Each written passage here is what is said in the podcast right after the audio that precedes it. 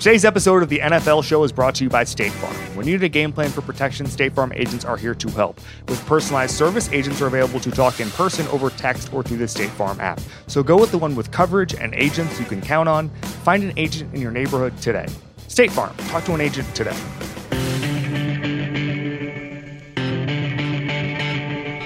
It's the Ringer NFL Show, part of the Ringer Podcast Network. I'm Kevin Clark. Today we'll be joined by Rodger Sherman, Danny Kelly, Bryan Curtis. First, we want to start with the.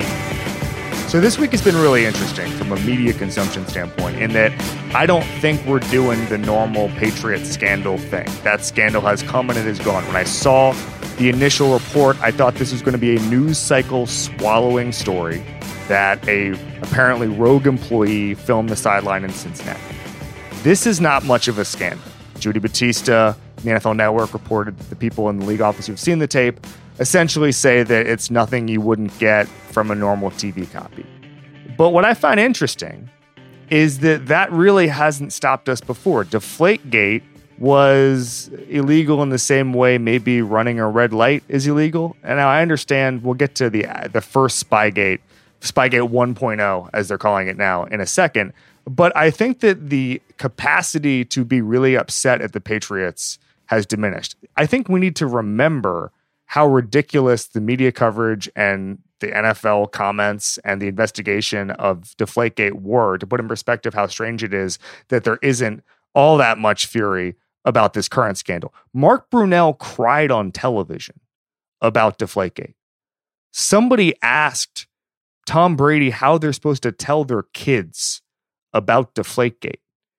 He wanted a football deflated and then a reporter said, How am I supposed to, in a, in a sport of uncomfortable truths, every single corner, everywhere you look, it's uncomfortable. This guy needed to know how to tell his kid that Tom Brady wanted to deflate a football. When I think I saw a couple tweets this morning about people making their year end lists and they were saying, I can't believe such and such was this year. I can't believe Old Town Road was this year. I can't believe the Fire Festival documentaries were this year. I saw a couple of those. I can't believe Deflategate happened this decade. I can't believe it happened in the history of humanity. I can't believe this happened on this planet. Okay, we could we're not getting the pitchforks out for Spygate 2.0. And I don't I don't know why that is necessarily. Possibly because it's not much of a scandal, but again, that hasn't stopped anybody before. They spent 22 million dollars investigating Deflate, Deflategate. Part of that could be that the Colts really wanted to press the issue and that's why it was investigated. I was at that game, the Deflategate game. I saw Ryan Grigson really upset. There's a lot of GMs I've seen really upset in Foxborough. Normally it's because they've built a team that can't compete with the Patriots. That was certainly true of Grigson. But it turned out that the reason he was saying this is BS is because D'Qwell Jackson got a football and flipped to the sideline. I think there's a lot of reasons that we quickly move on from scandals. Obviously, the Patriots got out ahead of it and said we were just doing the do your job thing. So if anyone doesn't know, essentially they were filming of something for the Patriots in-house media that was a day in the life. They've done the equipment manager, now they're doing the advanced scout. They get eight and a half minutes of footage on the sideline. But I think that beyond the fact that media has changed in the last five years, beyond the fact that the Patriots have changed, beyond the fact that everything's changed, I think that there's an appreciation probably for all the different ways the Patriots have won in the sense that, you know, I was talking to somebody in the office a couple days ago where they were saying they seemed post cheating because they had won the game against the Falcons. They were 28 to 3 and I, you know, they've they've gotten so many little edges and we know now that they win because Bill Belichick will will switch from a 4-3 defense to a 3-4 and back again because he wants to get an edge in the free agency personnel department or that he'll use you know Julian Edelman as a defensive back or that he will be more adaptable than anybody in the history of football and put Jonathan Jones on Tyreek Hill and take him out of the game, or that he will just completely destroy Sean McVay in the Super Bowl to the point that teams figure out how to defend Sean McVay and that carries over for the first three months of the season. I think the Patriots have just, in a weird way, overcome the very famous cheating scandals that they had in both 2007 and 2014. Now, I do want to talk very quickly about the first Spygate thing because that's the reason this was a story in the first place. If the Carolina Panthers or the Tampa Bay Buccaneers were filming eight and a half minutes of a sideline, this is not a story at all. I don't think, even though it happened in full view of the press, it just would not be a thing. If you if your parents catch you smoking and they're not happy about it, and then there's a burning smell for the rest of the time you live in their house, they're going to suspect that you're smoking again. That's kind of the Spygate 1.0 legacy. That was a remarkably stupid thing for the Patriots to do. It didn't even give them, according to the Patriots, much of an edge. Bill Belichick told Tom Curran a couple of years ago, I guess, in this column that Curran wrote, very good on on this particular whatever you want to call it, not a cheating scandal, this this moment in time, that if there were 100 things that the Patriots were doing to get ready for a game, that the stealing of the signals was 99. Uh, there's a Gary Myers book a couple years ago where where Robert Kraft asked Bill Belichick on a scale of one to 100, what how much should Spygate help you? And the answer was one. And then Bob Kraft called Bill Belichick a schmuck. That was that was in the book. I think it just shows you how stupid they were to do that because now it will always be a story when a guy in a Bruins hat in the press box is filming the sideline. I don't think there's much to glean from that. We're going to talk about with Rodger Sherman later in this episode, but I just don't think we have the capacity to get the pitchforks out for the Patriots anymore. And I think it's it's really interesting to me that the last time there was a Patriot scandal, we had, you know, Ted Wells investigating. We had spent $22 million on it. Tom Brady was suspended for four games, I guess because he broke his phone. I'm not really sure. But for whatever reason, we can't get upset at the Patriots anymore. We can't get the pitchforks out. We can't get up for this scandal. But the bottom line here is that we're just we're just not doing it. We're just not doing the Patriot scandal this year. It's going to be a one week story at most. If anything, this seems like a false flag planted by the Patriots to get everybody to forget that they, the fans booed the offense on Sunday. But this is a minor blip. It's the story of the week. It's not the story of the season. I thought initially it might be the story of the season. There's just not a lot there. So, barring some sort of crazy break in the story, this is it. It's just a another minor footnote for the Patriots. It is not going to be Spygate 2.0 nor Deflategate 2.0. No one's going to ask Bill Belichick how to explain this to their kids. I don't know where Mark Brunell is, but I, I, I don't think he's crying. All right, one more thing I want to get to very quickly before we get to Rodger Sherman. The MVP race. Is it over? I, I, I don't know. Pro Football Focus has a great article today, Thursday, on the MVP race and the fact that Russell Wilson is their pick for MVP because they have a wins above replacement metric that essentially makes the argument that Lamar Jackson has a lot of help around him, whereas Russell Wilson does not. So, Russell Wilson, according to PFF, has 3.1 wins above replacement, a full win more than the next highest player, which is Dak Prescott. Okay. And beyond that, and this is the argument here, Wilson has accounted for over half of his team's total wins, according to this metric. And Lamar Jackson, who is 1.7 wins above average, okay, he has a lot of talent around him. And the Ravens' offensive line has generated the most wins above replacement. So this is, I, I don't want to make this a stats heavy argument.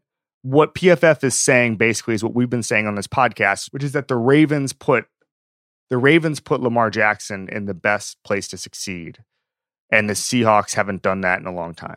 How does that change the MVP race? From the voters' perspective, it doesn't. It doesn't. I don't think the voters think about this stuff. I think the voter we've gone very Heisman. We've gone very Heisman in the sense that it's the best player on the best team, and I understand that. I think Lamar Jackson is the MVP. I just think it's closer than it's going to be. I think that Russell Wilson should be a very close second. And I don't think that's going to happen with the voters. I think it's going to, you know, reminds me a little bit. I went through this a couple weeks ago. There were there've been a lot of MVP awards where it looks like it's one A and one B on December first, and then by January first, when the voting comes in, it's unanimous. And I kind of feel like we might trend that way with Lamar Jackson, and we shouldn't. I know it's a very narrow thing, it's a very small thing, but I think that the MVP discussion is is not where it needs to be. I think that there needs to be more context put on it. I've written about it. We've talked about it, and I just think that in general, uh, Lamar Jackson is your MVP, but Russell Wilson is, should get more attention than he's going to get in December because I think people are starting to see that tail off, and they shouldn't. Kevin, quick question here. What's up? Hi, Craig. Long time, first time. Um, hey, buddy. How much do you think of the MVP though? I mean, do you think half the reason why Lamar is probably going to win the MVP is because it's just it's the right storyline? Which is not. Yeah, no, thing. that's that. Yeah, yeah. So that's that's what we've talked about a million times in this podcast. Is it's a narrative award, and he is the best player on the best team. He is as good a running quarterback as we've ever seen. He is more just the eye test. I mean, if you're watching Lamar Jackson on any any Sunday, you're going to say this is the best player in football. He's embarrassing people. I understand that. He is the MVP. I'm just saying that I think that in some ways we're not going to give Russell Wilson the credit he deserves for the season he's having. That's all. It's it's a narrative award. Yeah. It feels like Lamar's going to win the comeback player of the year and he hasn't played a year before because everybody just wrote him off. I think he's gonna win every award. Can we give Defensive player of the year. I mean, Ryan Tannehill after that tackle last week might be in the DPOY discussion. That's a take just saying. shot. Well, you never know. I mean, someone tweeted at us this week: "Is could Ryan Tannehill tackle George Kittle?" Wow. Which is a nice little crossover joke. I like that. You can't even tackle him with a face mask. So Yeah. All right. And now it's time for the State Farm Safe Bet of the Week, the team you can count on. When you need a game plan for protection, State Farm agents are here to help. With personalized service, agents are available to talk in person, over text, or through the State Farm app. So go with the one with coverage and agents you can count on. I want to talk about the hottest team in football, the Baltimore Ravens. They have the New York Jets this week, but they are basically matchup proof. They've played well against the Patriots, the Seahawks. Of course, they're going to play well against the Jets, but they'll play well against any team at this point. Lamar Jackson has either 100 yards on the ground or 100 quarterback rating in every single game since October 6th when they beat the Pittsburgh Steelers. They have won every game since September 29th when they lost a very weird game against the Cleveland Browns. Nobody has scored more than 20 points on them since that aforementioned October 6th game. This is a Lamar Jackson led team. We should celebrate Lamar Jackson, but when you think about the entire franchise, this is everything working together. John Harbaugh, offensive coordinator Greg Roman, Eric DeCosta, the, the first time GM, Ozzie Newsome, the GM who took Lamar Jackson, among many other players on this team. This is a personnel triumph. The offensive line is great. The defense is great. This is, at this point, as reliable a team as there is in the NFL, and you can count on them to beat the Jets. State Farm, talk to an agent today.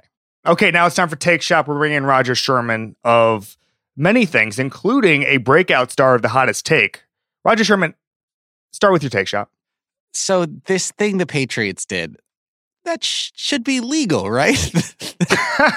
okay, wait.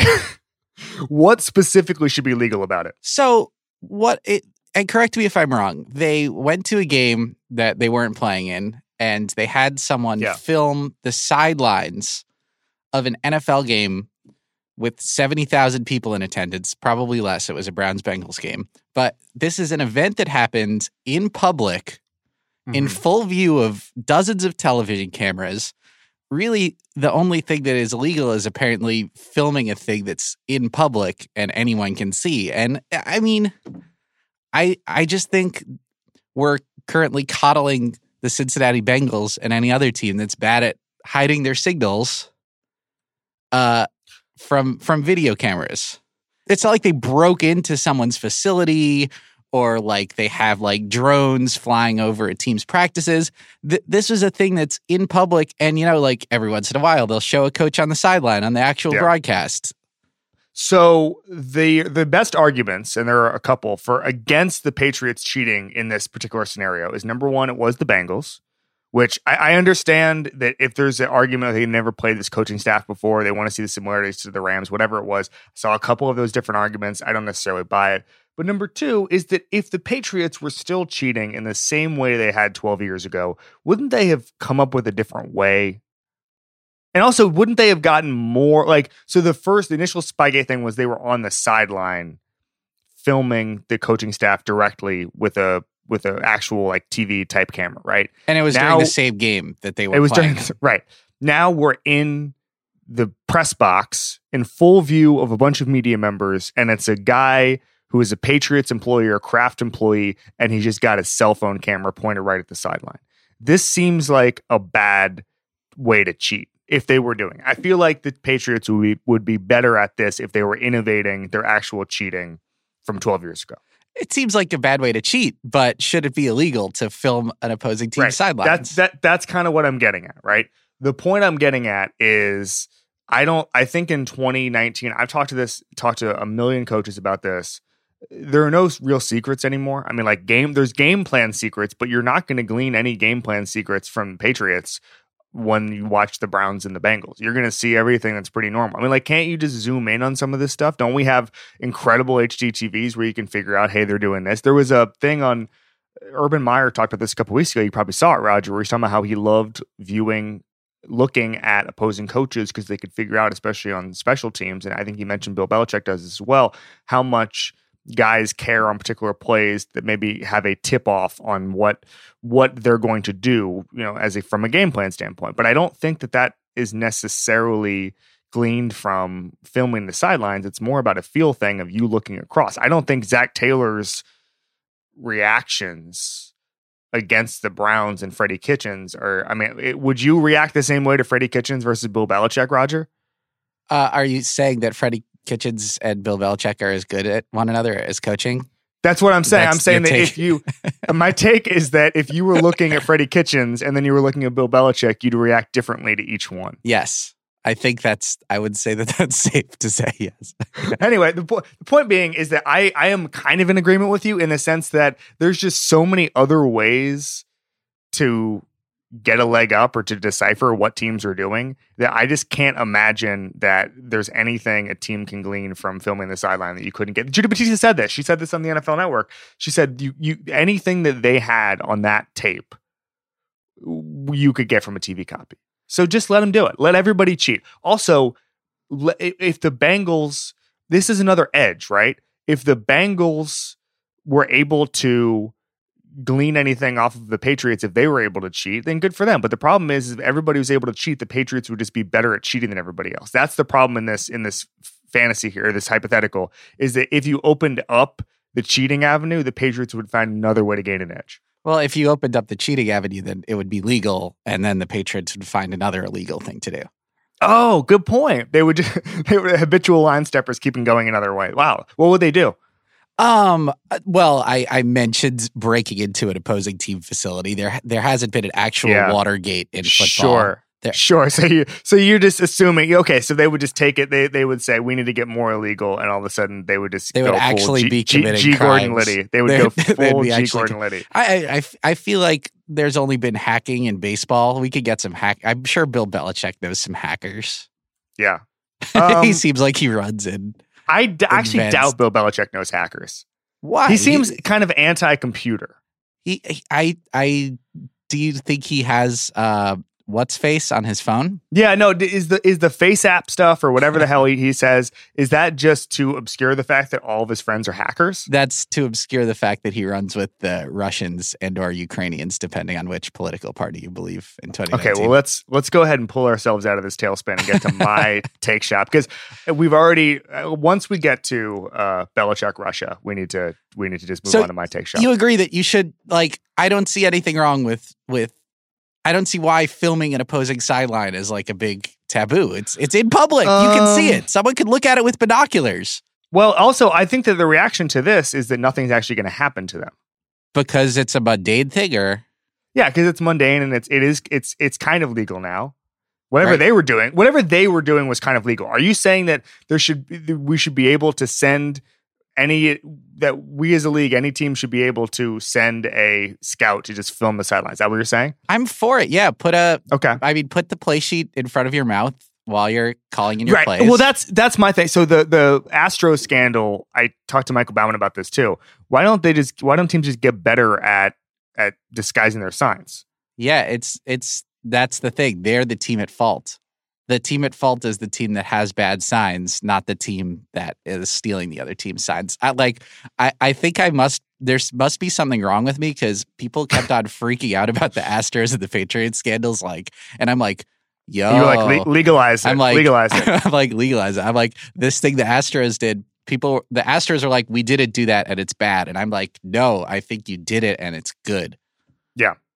Well, cheating is good from Rodger Sherman. What a take shop. Okay, so I'm going to go with, and this is this is a broader coaching discussion.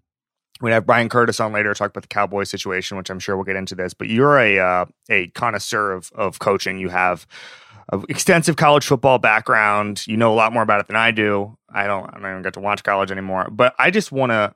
I think Tom Pelissero did a great job talking to Mike McCarthy this week. Jay Glazer had some reports last week as well.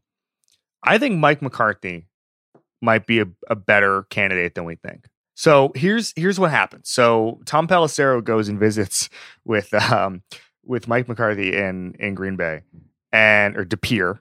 My family's from De Pere, but he visits him in De Pere, and Mike McCarthy has hired six coaches or has a staff, a fake staff of six coaches who operate like the 33rd NFL team. And they're just analyzing trends and figuring out analytics and all of this stuff. And I kind of think this is what you want. I've had discussions with analytics people, with front office people, with coaches, with with owners.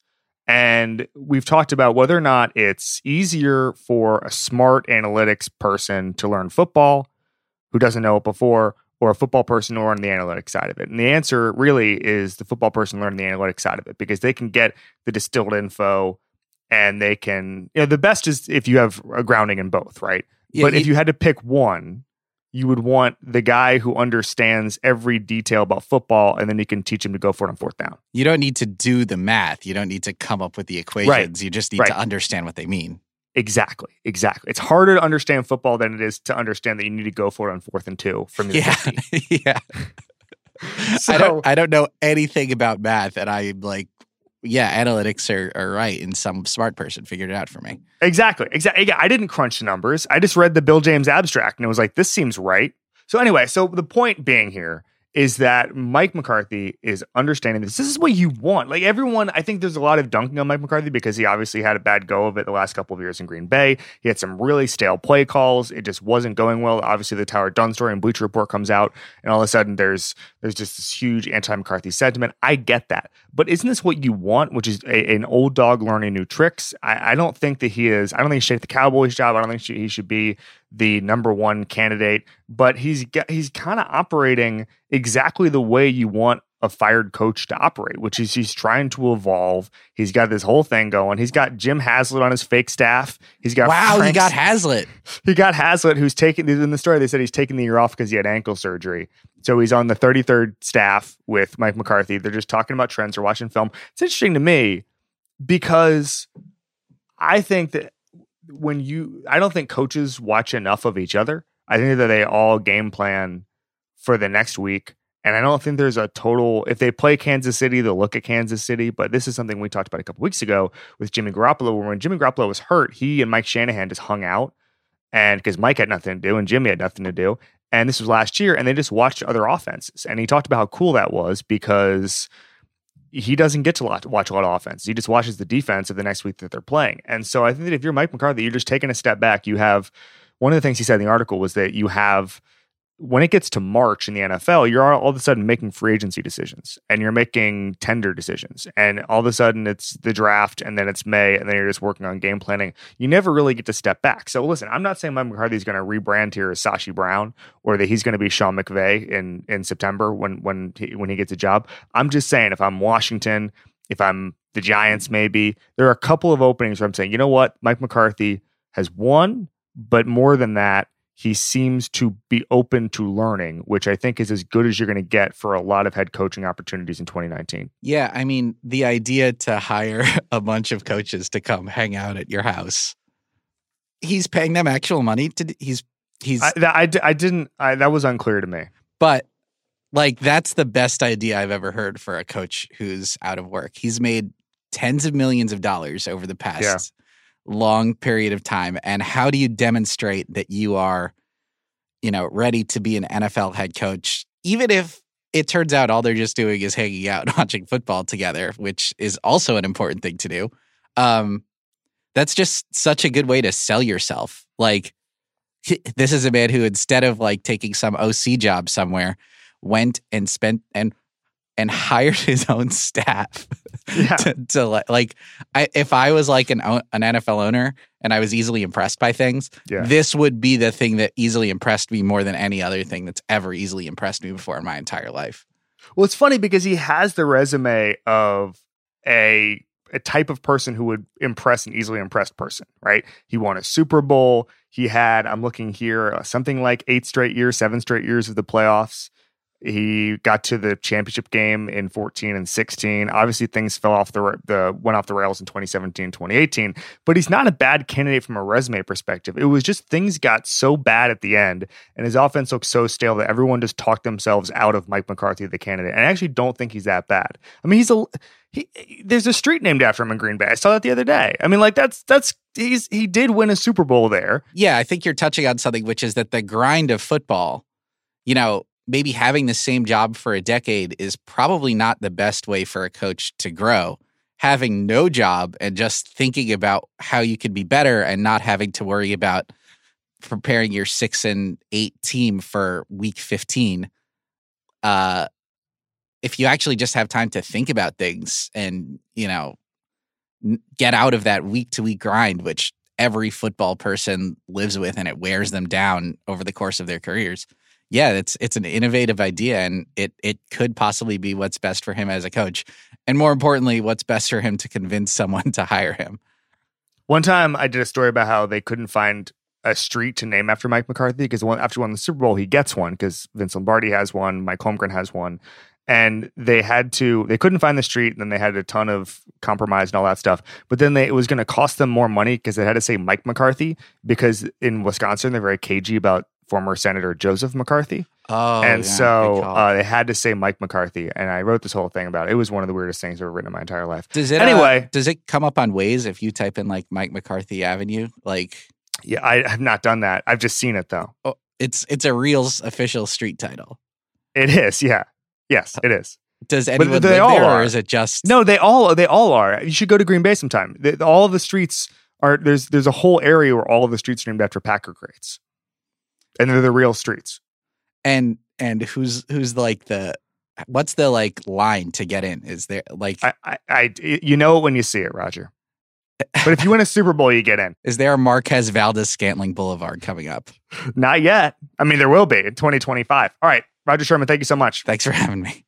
All right, thanks to Rodger Sherman. We're going to get Danny Kelly to preview this week's games. Before that, let's take a quick break. Pepsi takes all NFL celebrations to the next level, whether it's a Hail Mary touchdown, a defensive stop on a goal line, or a Super Bowl win. When it's time to celebrate, it's time to crack open a Pepsi. I love Pepsi. When I'm done with coffee for the day, I still need caffeination. I go straight to the Pepsi. It's Pepsi, it's Buffalo Wings. These are my Sunday absolute go tos. My favorite celebrations that I've ever seen Zeke Elliott jumping into the Salvation Army bucket, Victor Cruz's salsa, the Vikings doing duck, duck, goose.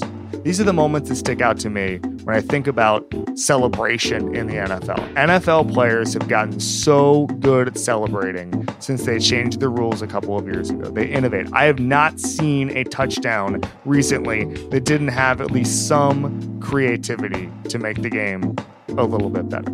And Pepsi has always been there. Pepsi, the official sponsor of the NFL, reminds you to always be celebrating.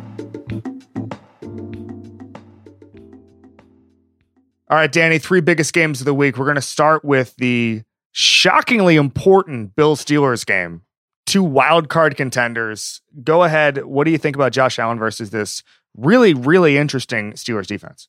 So yeah, Josh Allen to me is pretty much appointment viewing at this point. He's clearly not, you know, like he he's he hasn't developed into a top level quarterback at this point, but he's very much improved over last season, I think, and mm-hmm. he's going in the direction of being a franchise quarterback, which I don't think I would have necessarily even still predicted last season. So let's fun. be clear. It's a slight turn towards franchise quarterback. he's not on the express lane here. So the biggest thing for me that he's improved on is he he doesn't play hero ball quite as much as mm. he he did last year. Like every time he'd get outside the pocket last year, I was like, okay, this is going to be a turnover. And now you know, he still does that. And I think he did one last week, which was he, he almost got a, a deep pass last week, kind of just like threw it up there for his receiver. Um, but he does, he, he makes better decisions now. And so I think that's been a big part of it. However, the one thing he has been struggling with, which is what he kind of was known for, is his deep ball. You know, he's got that cannon for an arm, but he's been very, very inaccurate. Um, going down the field this season. And so, and especially last week when the Ravens basically dared him to beat them deep and he, you know, they were running cover zero stuff and, and basically giving him, you know, opportunities to beat them deep. And he he was one for eleven on passes of 15 yards in the air. So that wasn't great.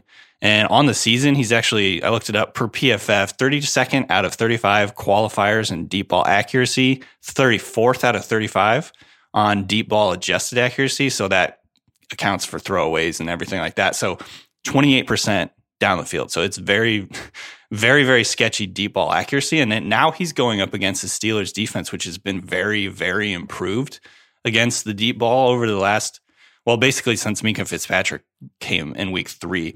Um, early on in the season, they were giving, they were just hemorrhaging passes down the middle of the field. And Fitzpatrick has been a big key in basically locking down the middle of the field, sort of like an Earl Thomas Yeah. style player where, you know, teams are just avoiding that area of the field now. He, he they're they're very infrequently attacking deep in Mitch- Minkah Fitzpatrick's area, and when he does, he's been picking off passes at a, an incredible rate. So, to me, this is a very interesting matchup because I think the Bills' offense is definitely more intimidating than what the Steelers are able to do right now. Though there's kind of some exciting, you know, things going on with like Diontae Johnson and James Washington. Duck Duck Hodges is fun, but the Steelers' defense is no joke. I mean, they're third in DVOA right now, and they're taking away deep passes, you know, over the last since since Fitzpatrick came, and so I, I, I think that's a big, um, you know, advantage for the Steelers this week.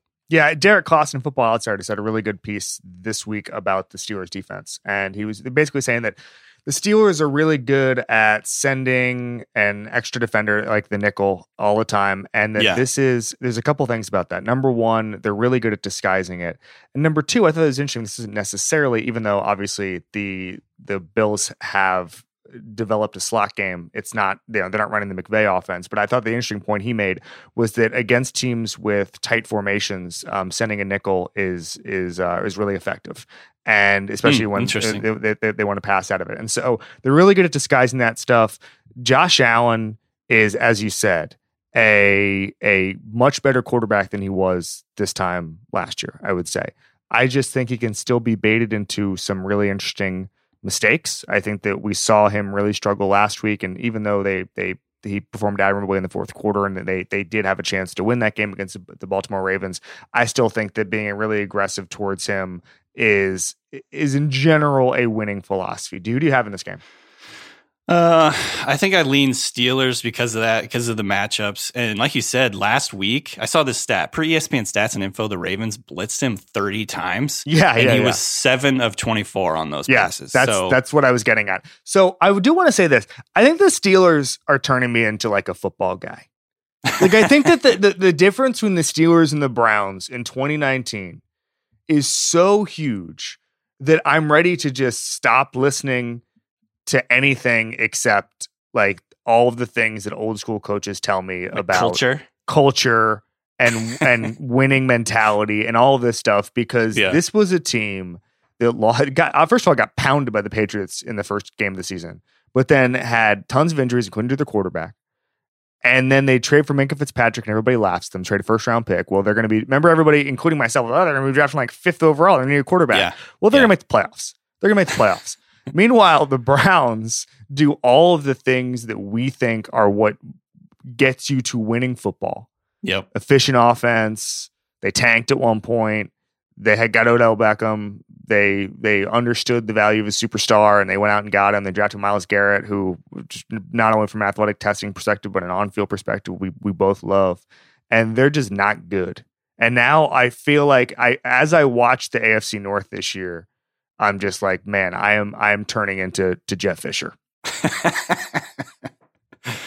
I mean, I, I definitely kind of get that, It- it- and I think a lot of it is coaching. So maybe you know, Tomlin's been he, he's he's got a lot of he had continuity, obviously, with coaching. He's one of the longest tenured coaches in the NFL at this point, and so um, I think there's been moments over the years where people have, like thought maybe they need to change things up at the coaching, but I think the coaching has been a big part of it this season.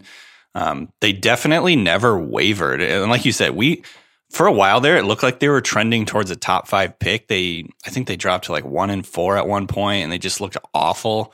Their offense has not been that great all season, and they've still managed to just eke out wins every week because Yeah. they have a very, very good defense that can kind of like control everything.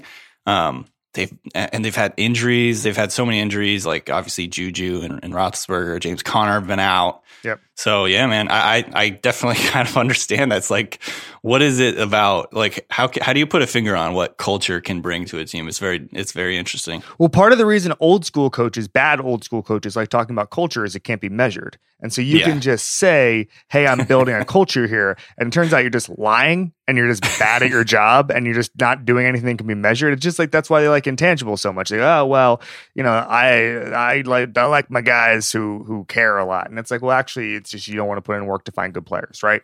anyway, the point is that Mike Tomlin is a good coach and he's not a bad coach, and there's actually a really good culture in Pittsburgh.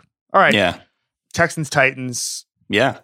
Ryan Tannehill named quarterback in week seven. Since then, the Titans have the second most offensive touchdowns, scoring the second most points in the NFL, 31.4 points per game. I want to ask you this question because it's something that now has engulfed NFL Twitter this week. What do you do if you have to sign Ryan Tannehill? You're paying him $1.8 million this year Mhm. because essentially the the Dolphins picked up 18 million. What do you do if you're the Titans? Is this thing real? Do we do we sign him to a 2-year, 45 million dollar deal here or do we say sorry Ryan, we're going to we're to franchise tag you or approve it? Yeah, I. W- well, I think they. I think they'll probably lord the franchise tag kind of over his head as, as Yeah. a piece of leverage, and I also do think that they're that both sides have a little bit of leverage here in the sense that, I mean, Tannehill kind of floundered for the first whatever seven years of his of his career, and now he's found like the perfect fit, Yeah. and. So I, on one hand, I think obviously Tannehill's going to have leverage because there's very few good quarterbacks in the NFL, and he's been playing amazingly. But at the same time, you'd think that he would want to stay in this situation, in this scenario where they're playing to all his strengths. They're doing exactly what he does best, and in in theory, he, they give him a good chance to like keep this career renaissance going. So. I saw uh, Mike Sando wrote a column the other week for uh, last earlier this week, I should say, for the Athletic. That was really interesting, and um, he talked to some executives in the, in the NFL, and one guy kind of threw out the idea of the Jimmy Garoppolo contract, where you kind of reward What? him. Well, you reward Yeah. in the sense that you it's like it looks big, it looks like a great contract, and in theory, like if he plays through it, he's going to make a shitload of money.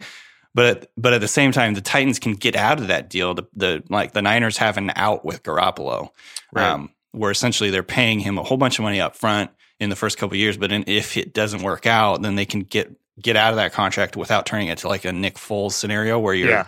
literally stuck with them for three years and you can't trade him or whatever.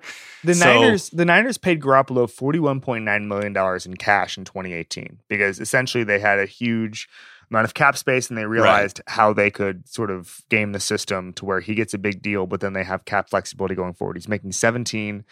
He's making 17 this year, but his cap numbers are okay for an elite quarterback. It's going to be Yeah. 26 in 2020, 2021. There's outs in it. It's fine. I agree with you. I just think that I agree with you in in, in terms of that being a creative contract structure, but I don't actually think that I don't actually think they should give that to him.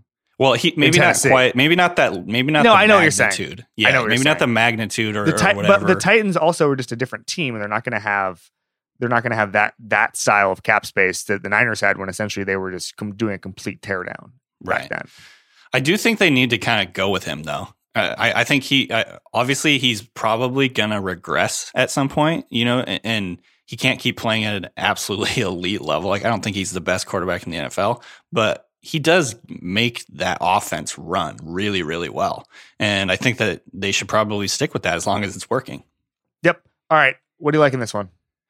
So the the thing that I think is going to be very interesting about this matchup is that the Titans run a very similar sort of identity and style as the Broncos do, and, and the Broncos tore up the Texans last week with a bunch of play action. Um, you know, it's kind of like the it was sort of the 49er style thing with Rich Scangarello, where he he's running a lot of play action, getting guys open, lots of YAC. Um, I think the Titans are essentially kind of the same identity with AJ Brown, you know, getting him open in space and then letting him do stuff after the catch. Obviously, Derrick Henry is a huge part of what they do. Um, but play action is a huge, huge deal in this game. And I think that's going to be the main thing I'm watching. The Titans have one of the highest play action rates in the NFL since Tannehill took over.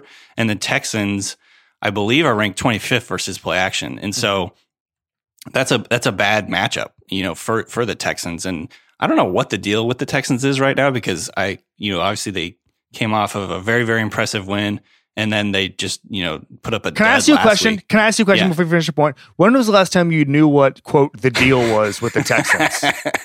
you know that's that's actually a great point, and it, it just is an excellent representation of kind of the Texans over the last like basically the Bill O'Brien you know era.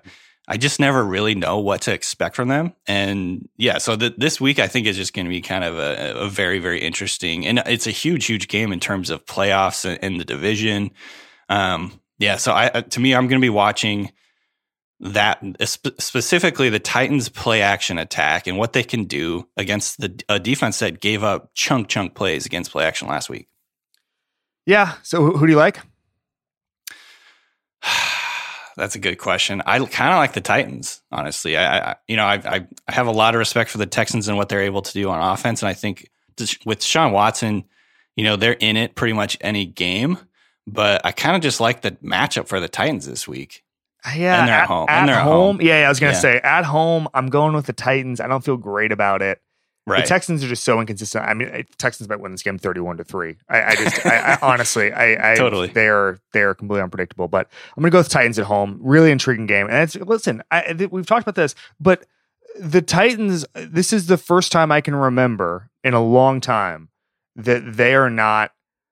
They have not at one point last year we just stopped talking about the Titans on purpose. Yeah. Like this is an exciting team. This is not normal Titans football, which is amazing when you consider that they drafted Marcus Mariota as one of the most exciting players in the history of college football. Right. And I think that I did the red zone power rankings today on the website. And I talked about it a little bit about this, where they were a tough watch for a long time oh, yeah. because oh, yeah. it was a mismatch with coaching staffs and Marcus, and Marcus couldn't stay healthy. So then you ended up with backup quarterbacks, all this stuff. The fact that the Titans have gotten so exciting without Marcus is a real. I mean, it's a, it's it's slightly it's slightly Ewing theory esque from a pure watchability standpoint. Absolutely. I completely agree. Um, the Tannehill story is fun and it's like a good kind of, you know, comeback type story or whatever. Yeah. But like Derrick Henry and AJ Brown are legitimately two of the most fun players to watch right now. Like Henry is just beasting through people. He he's like way he's like one and a half times as big as any other running back in the NFL right now. He yep. it's like it just doesn't look real. And then same with AJ Brown. I mean, the dude looks like he just looks like he's bigger than everyone he goes up against. And so yeah, it's just a lot of fun to to watch. I actually had that in my notes for the first time and maybe forever. I'm excited to watch the Titans. Imagine how Nashville feels. All right, let's bring in Bryan Curtis. Danny, you're going to stay. We're going to do okay. Cowboys Rams. Okay, for Rams Cowboys, which is the intriguing game of the week, I think, because one of these teams I don't know. I mean, it, in a weird NFC, one of these teams could become kind of a sleeper. I'm not sure, or they both might suck. I have no idea. We bring in Bryan Curtis from the press box, media columnist for the Ringer. Bryan, how are you? Official correspondent for weirdly interesting NFC teams. Thanks. That's been the Cowboy. that's been the Cowboys for a very long time. Danny, you want to talk about the Rams a little bit? What are you expecting yeah. out of this game? So my question is, are they back? I mean, it's it's a very very big deal because for the first time since I don't even know, like before the playoffs, they looked like the Rams of the last few years going up against the Seahawks, who they they were just like doing whatever they wanted at will against the Seahawks, and and for the first time in what felt like forever, um, the Sean McVay offense, like the essence of what they do and what we all kind of fell in love with and were astounded with over the last few years. Returned and they were attacking like every piece of the field. They're using run game, play action, bootlegs, screens, misdirection, sweeps, wide zone, inside zone, basically just kind of carving up the Seahawks at will. And my question is like, are they back? Obviously, you know, we won't find out for a couple games because the Seahawks and uh, Rams are, you know, division rivals. They've seen each other a ton of times. It doesn't necessarily tell you anything, but I'm just kind of, I, I'm wondering if they're back. Bryan, as a Texas fan, does the "Are they back?" question just give you PTSD? I just, I'm just banging my head on the desk. I'm yeah, are we going to do that like, for the next ten years with the Rams? Just oh, the Rams, McVay is back, baby. Yeah, and there there've been kind of a low key "Are the Cowboys back?" over the last couple of weeks, right? and that now we know the answer is definitively no, they're not back, and they're not coming back That was gonna be my question. Is is beating the Cowboys at this point even a sign that you're back? Yeah, I, I don't think I don't think it counts. Um, I really don't. This is this is where like dumb media takes actually win over smart media takes because smart media takes us actually actually NFL players don't quit. That's a very like newspaper columnist thing to do. I'm sorry. I watch Cowboys Bears. The Cowboys quit. They quit. They're okay. That's okay. People in all walks of life quit. Journalists quit sometimes. The Cowboys have quit. and I can't imagine them coming back, whatever that would mean. You know, maybe, maybe, maybe they've quit less than the Eagles. So that that's the only outlook I see this season. Uh, Bryan, is there anything specifically you just want to see other than uh, actual maximum effort from all 53 guys? is there anything in this matchup that, that could provide you with any glimpse at the Cowboys? And remember, I, I was in the Niners press box yesterday, and somebody was talking about playing that the Niners could have to go to Dallas, and I, I actually didn't know what they were talking about until it clicked that there's the chance that Dallas hosts a playoff game still because of the NFC. East and, and all that comes with it. Is there anything that you want to see, Bryan, from the Cowboys that would encourage you to think, okay, maybe this team is an, an actual playoff team instead of just the we have to play in a playoff game because those are the rules? Actually, making a tackle would probably be number one on the list. But I think just big picture and semi seriously would be Dak Prescott. Remember Yeah. when we had settled the Dak Prescott question earlier in the season? Oh, he is really good. He is worth the money, or at least a lot of money. He hadn't played well the last couple of weeks. Right. And I think if there's any way the rest of the season is going to be fun for the Cowboys, it involves Dak Prescott throwing a bunch of passes and playing really well and playing like he did five, six weeks ago. I did a segment earlier in this in this show, Bryan, that Dak Prescott is actually second in the NFL according to PFF in wins above replacement. Yeah. which sh- which shows you. I mean, he's kind of an analytics darling. I love him. We've we've talked about him on this podcast a million times. He's really really good. But I just think that there's, I I just I don't know if he right now is the type of quarterback that can rise. uh, That can rise above his coaching staff in this way. I mean, this is a very bad coaching staff that is that is playing out the string essentially. Uh, Danny, any prediction here? I still think I kind of lean Cowboys in this one. I, I just think the Cowboys are so much better at home, and the Rams, you know, over the, in the Jared Goff era at least, have been far worse on the road. And so I think the the home field advantage certainly helps the Cowboys in this one. I and and I think that the you know as at what Bryan was talking about, like the Cowboys offense is just so much better at home too. Um, you know, especially Amari Cooper. So I, I kind of lean the Cowboys here, but you know, for the first time in, in a while, like I actually have some confidence in the Rams. So I think it's gonna be a close one. Bryan, same question.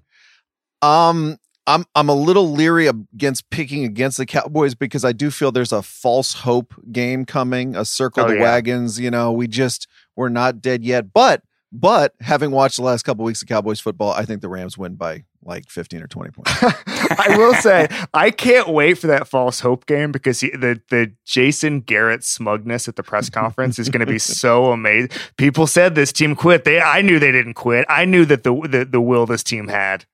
Uh, it's just going to be quit. amazing. Didn't we knew quit. they didn't, Absolutely didn't not. quit. Absolutely not. Okay. Danny, thank you so much, Bryan. We're going to come back to you. We're going to talk a little Cowboys future. All right, thanks, fellas. All right, thanks, Danny. All right, Bryan, you're sticking around. We're going to talk about the future of the Dallas Cowboys because after a couple of weeks, we've had some Jerry Jones. I don't know if you'd call them meltdowns or just Jerry being Jerry, but it seems like we're headed towards the end of the decade long or near decade long Jason Garrett era. Uh, first of all, who do you want to get this coaching job and who do you think they'll get? I uh, this is actually one of those the few times in Cowboys history where I feel those things have been aligned, or at least in Ooh. Jerry Jones Cowboys history, because I think when this job opens up, and it is going to open up, he's going to go talk to Lincoln Riley. Yeah. I think he's going to go talk to Urban Meyer. I think there may be, you know, somebody else may wiggle into that finalist group, but I think that's the kind of guy he's going to want. I think Jerry is very trend conscious. He's also going to overcorrect away from a kind of weird CEO detached guy like Jason Garrett, and he's going to want a guy who's going to run the offense and fix the offense, and Yeah. maybe somebody with a college background, which he's done twice before, right, in his history with Jimmy Johnson and Barry Switzer. So that to me is the best bet at this point. Again, I I, I don't want to shade too far into actual hope, hopefulness, but that feels like where we're going. Yeah. Lincoln Riley just can't stop creating Heisman Trophy candidates or winners. Urban Meyer has done what he's done. Matt Rhule, I think, well, right there in Texas, is as good as candidate as there can be from the college ranks. I think it's interesting to me. You know, Urban Meyer is has had everyone talks about the, the Belichick influence on Meyer, but I think there's been a Meyer influence on Belichick. You know, uh, Josh McDaniels went down in 05, I think, to Gainesville and learned spread offense from Dan Mullen, and then that obviously manifested itself in 06 and then 07 when they just spread the ball around and, and scored every time they wanted to with the Patriots with Randy Moss and Wes Welker and those guys. My question here, Bryan. You know Dallas. You're from Dallas. You spent time with Jerry Jones. You spent a lot of time at training camp, at practice, all that stuff is there i don't want to get too media narrative here you know you know how in boston or new york it's oh this guy isn't going to work in new york oh the new york market's going to tear this guy apart but in all seriousness knowing that the cowboys are a unique situation jerry jones is a unique owner all that he's the gm is there a type of personality that works as a Cowboys coach that either wouldn't work in another market or has to, that's required? Is there a Cowboys coach profile that we need to be looking at um, just to to be able to manage Jerry? That's a great question. Um, Jason Garrett, in a lot of ways, is kind of an anti person in public. right. But, you know, his real talent and the way I'm going to remember his years as it is as a manager of Jerry. You know, if you look when he became head coach in 2011, full time head coach, the Cowboys personnel got a lot better. The Cowboys had been kind of careening around as a franchise, right? That's the year they draft Tyron Smith. That's the year they just start making kind of boring, plotting draft picks that have created a really talented team. And the credit I think Jason Garrett deserves is as a guy who went to Jerry and said, "I'm not a threat to you, so you're going to listen to me." Right? He's he's as a he is a Jerry whisperer if nothing else and probably is in fact nothing else as a coach. But so so that's a good question, you know, because if you go to the college ranks, if you go to a guy like Lincoln Riley and especially Urban Meyer, those guys are used to having lots of autonomy, right? Yeah. They're the king. So, you know, I think as a media guy, I think all those people will be fine because they'll give a great press conference.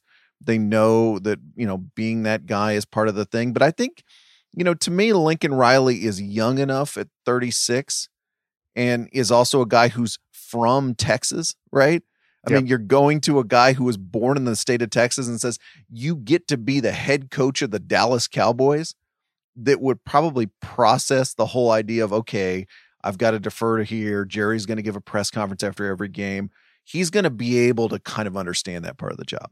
Yeah, and I think that people like Riley and people like Matt Rhule, I think there's a interest in just the game of the NFL level, and I think Myers I think is is in that category. I'm not really sure. I never heard Meyer talk a ton about the NFL outside of of his relationship with Belichick, but I think that you know, I think if you ask Dabo Swinney right now who the five best teams in the NFL were, I don't know if he would know that. You know, I think he knows that Deshaun Watson is good and he's Michael Jordan. But I think that the I think that when I've spoken to Lincoln Riley, he's talked in detail about Chip Kelly's contributions to the NFL or Josh McDaniels' contributions to the NFL or Doug Pederson's. We've talked about that. He said that he saw the Big tw- uh, he, saw, he saw a Big 12 game when he watched the Eagles and the Patriots a couple of years ago. I think he has a real genuine interest in the actual game. I think actually that's a prerequisite when you're talking about college coaches going to the next level is just understanding. Listen, uh, there's a lot of college coaches who are going to be able to succeed just because their schemes are better and most college coaches schemes are better than at the pros. But I think that it's really interesting to me um, having talked to Lincoln Riley, just how much he has tracked the development of NFL schemes, and maybe he'd have he'd have an edge there. I think that's a great point. I, and I think it's a little different between the two of them, not to interrupt you, but Lincoln Riley, it's almost like Billy Beane. Will my shit work in the NFL? That's right. his interest. With Urban Meyer, it's more like I've had two of the iconic jobs in college football. I had Florida and I had Ohio State. He said the other day on Fox, Oh, the Cowboys, that's a big job. And I think for him, it's like, I can go get that big job. That's the next thing, maybe the final thing on my resume. To me, that's the appeal for him. Yeah, I think it's fascinating. I think, you know, Paul Finebaum came out and said that he doesn't think that Urban Meyer would coexist with Jerry Jones for more than a day. And I don't I don't know about that. I mean, I think I think there's kind of a winning cures all kind of thing. I think that, you know, you talked a little bit about what's happened this decade of Cowboys football. Remember, they ripped the draft card the Johnny Manziel draft card out of Jerry Jones's hands. Remember that detail? Like I kind of feel like even Jerry, even though Jerry Jones is still Jerry Jones, I still kind of feel like it's not, as you said, it's a more boring approach to personnel than it was a decade, two decades ago, where he just wanted to kind of let it rip. Absolutely. Absolutely. And that's and that's been for the best. You Yeah. know? Because but he will still he's ceded a lot, but he'll still come in at certain times. Like Right. we've seen this last couple weeks, Jerry Jones has gotten really involved in the Dallas Cowboys last couple of weeks. Sure Most- has. mostly from a media standpoint, but but he's he's he's around, and I think that's what he wants to do at this point. I think he's ready to delegate a lot, but he wants to still be able to push the button and kind of appear when he needs to. Thinks he needs. Yeah. Yeah. Bryan Curtis, thank you for joining me. Uh, if you had to guess who's coaching the Dallas Cowboys in 2020. Lincoln Riley, all the way. All baby. All right. Okay. Thanks to Bryan Curtis. We'll be back on Sunday night as usual with the Ringer NFL show and the Ringer Podcast Network.